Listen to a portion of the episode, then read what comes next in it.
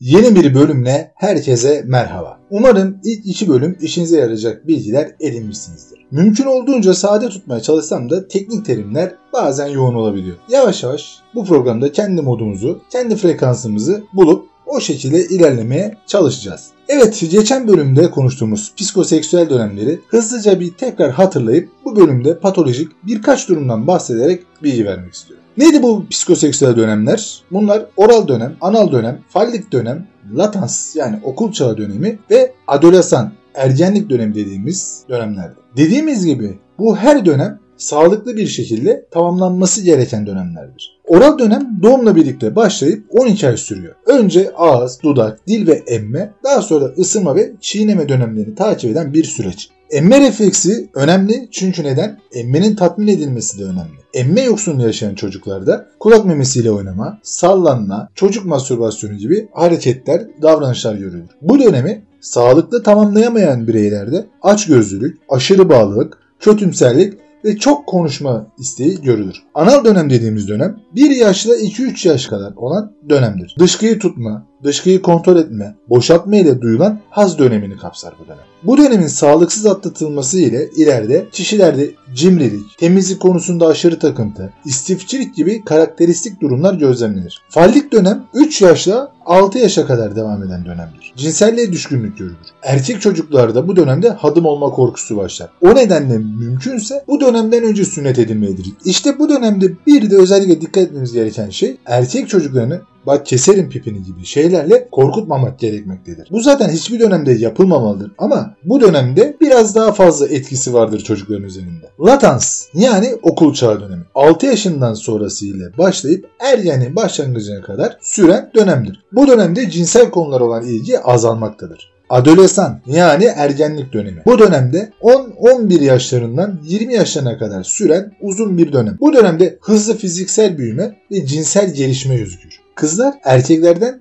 daha erken ergenliğe girer ve daha erken bitirirler. Şimdi gelelim bu hafta bahsedeceğimiz patolojik durumlara. Önce patolojik durum nedir? Patolojik durum rahatsızlık, hastalık, bozukluk belirtileri diye adlandırılan durumdur. Şimdi bu patolojik durumların belirtilerinden bahsetmeden önce bir ikaz yapmak istiyorum. Benim burada size verdiğim bilgiler kesinlik ve teşhis koymak için yeterli olan veya teşhis amaçlı bilgiler değildir. Unutmayın siz teşhis koyamazsınız. Teşhis sadece bu konunun uzmanları tarafından konulabilecek durumlardır. Bu bilgiler sizin sadece gözlemleyerek bir durumdan şüphelenip şüphelenmemenizi sağlar. Eğer herhangi bir durumdan şüphe duyarsanız mutlaka bir uzmana danışıp yardım alınız. İlk bahsedeceğimiz patolojik durum çocukluk otizmi. Çocukluk otizmi 30 aydan önce fark edilebilir. Nasıl fark edebilir? Nelere dikkat etmemiz gerekir? Bebek eğer anne ile göz teması kurmuyorsa bu en önemli belirtidir. Kucaklama, sallama gibi fiziksel durumlara tepki vermiyor ya da bu durumlara aşırı tepki veriyorsa, gülümseme mimiğini pek göremiyorsanız, ağlaması enderse ve genelde donuk bir ifadeyle oturuyorsa, sosyal oyunlara katılmıyor ve buna bağlı olarak da dil gelişiminde gecikme görülüyorsa, bunun yanında sallanma, kanat çırpma, kafasına vurma, bileğini ve elini ısırma gibi uzun süreli ritmik hareketler varsa çocukluk otizminden şüphelenebilirsiniz. Bir diğer patolojik durum enüresiz nokturna denilen. Yani 5 yaşından büyük çocuğun fiziksel bir rahatsızlığı yokken uyku esnasında en az haftada 2 kez ve tekrarlayan bir şekilde altını ıslatması durumudur. Bu altını ıslatma nedenleri ADH hormonu eksikliği olabilir. Daha önce önemli değindiğimiz tuvalet eğitiminin 1,5 yaşından önce veya 2,5 yaşından sonra verilmesi olabilir. Kardeş sahibi olmak olabilir. Çünkü kardeş sahibi olduğunda bu tepkiye karşı bir regresyon geliştirmiş olabilir. Ya da ailede yaşanan bir ayrılık ile ilgili anksiyete geliştirmiş olabilir. Nedir bu ayrılık? Boşanma olabilir, ölüm olabilir, evleri ayırmak olabilir. Yani boşanan ya da boşanmış ailelerin çocuklarında da görülebilir. Bir sonraki patolojik durumumuz enkopresis dediğimiz. 4 yaşından büyük çocukların organik bir bozukluğa sahip olmaksızın 3 ay süreyle ayda bir kez olacak şekilde uygunsuz bir yere dışkısını yapma halidir. Bu uygunsuz yere dışkıyı yapma nedenleri arasında olumsuz aile çocuk ilişkisi, çocuğa yansıtılan anne baba arasında geçimsizlik, boşanma, ölüm gibi ani ayrılıklar ya da aileye yeni bir üyenin katılması, evlat edinme, kardeş doğması gibi ani değişimler, ailenin temizlik konusunda aşırı titiz tutumu, çocuğu korkutma veya ani korkuya sebep olabilecek herhangi bir durum yaşaması olabilir. Ama bunun organik bir sebebi olmamalıdır. Yani nedir bu organik sebep? Çocuk diyabet hastası olmamalı. Kabız, ishal veya rektumun dışarı çıkması gibi veya bağırsaklarında rektumunda tümör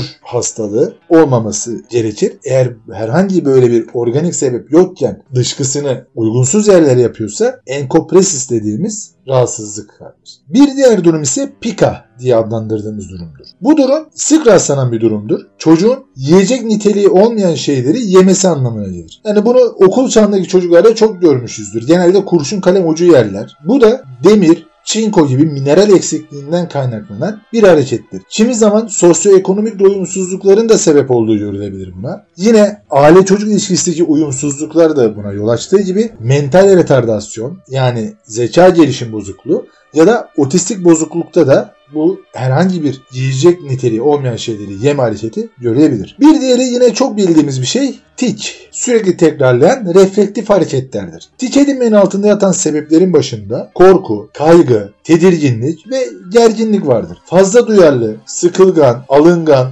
çabuk heyecanlanan, kolay korkan, kırılgan kişilik özelliklerinden bir veya birkaçına sahip olan çocuklar çok çabuk tik sahibi olabilirler. Tik sahibi olan gençler de genellikle yetenekleri üstünde zorlanan, başkalarıyla kıyaslanan, büyüme döneminde sevgi ve ilgi eksikliği yaşayan, ebeveynleriyle tatmin edici duygusal bir bağ kuramayan gençlerdir. Genelde bu tür sorunlar yaşayan gençlerde tik hareketi görülür. Bir diğer problem öfke problemi. Öfke problemi de çocuğun yaşıtlarına göre daha yoğun bir öfke yaşaması, sık sık ağlaması, etrafa zarar vermesi, yanlış bir şey yaptığında ya da ikaz edildiğinde o anda elinde bulunan şeylere zarar vermesi, belirli bir kişi ya da olay dışında genel olarak sürekli kendini öfkeli hissediyorsa bu durumda profesyonel bir yardımla müdahale edilmelidir. Tırnak yeme bu eylem çoğunlukla 3-4 yaşından önce başlamaz. Ender olarak 5 aylık dönemlerdeki bebeklerde görülebilir ama ender şekilde görülür. Genellikle 4 yaşından sonra başlar. Tırnak yeme alışkanlığı baskı altına alınmış heyecanlar ve güvensizlik belirtisiyle ilişkilendirilir. Evdeki huzursuzluk ortamından etkilenen ya da otoriter bir tavırla yetiştirilen çocuklarda çok daha sık görülmektedir bu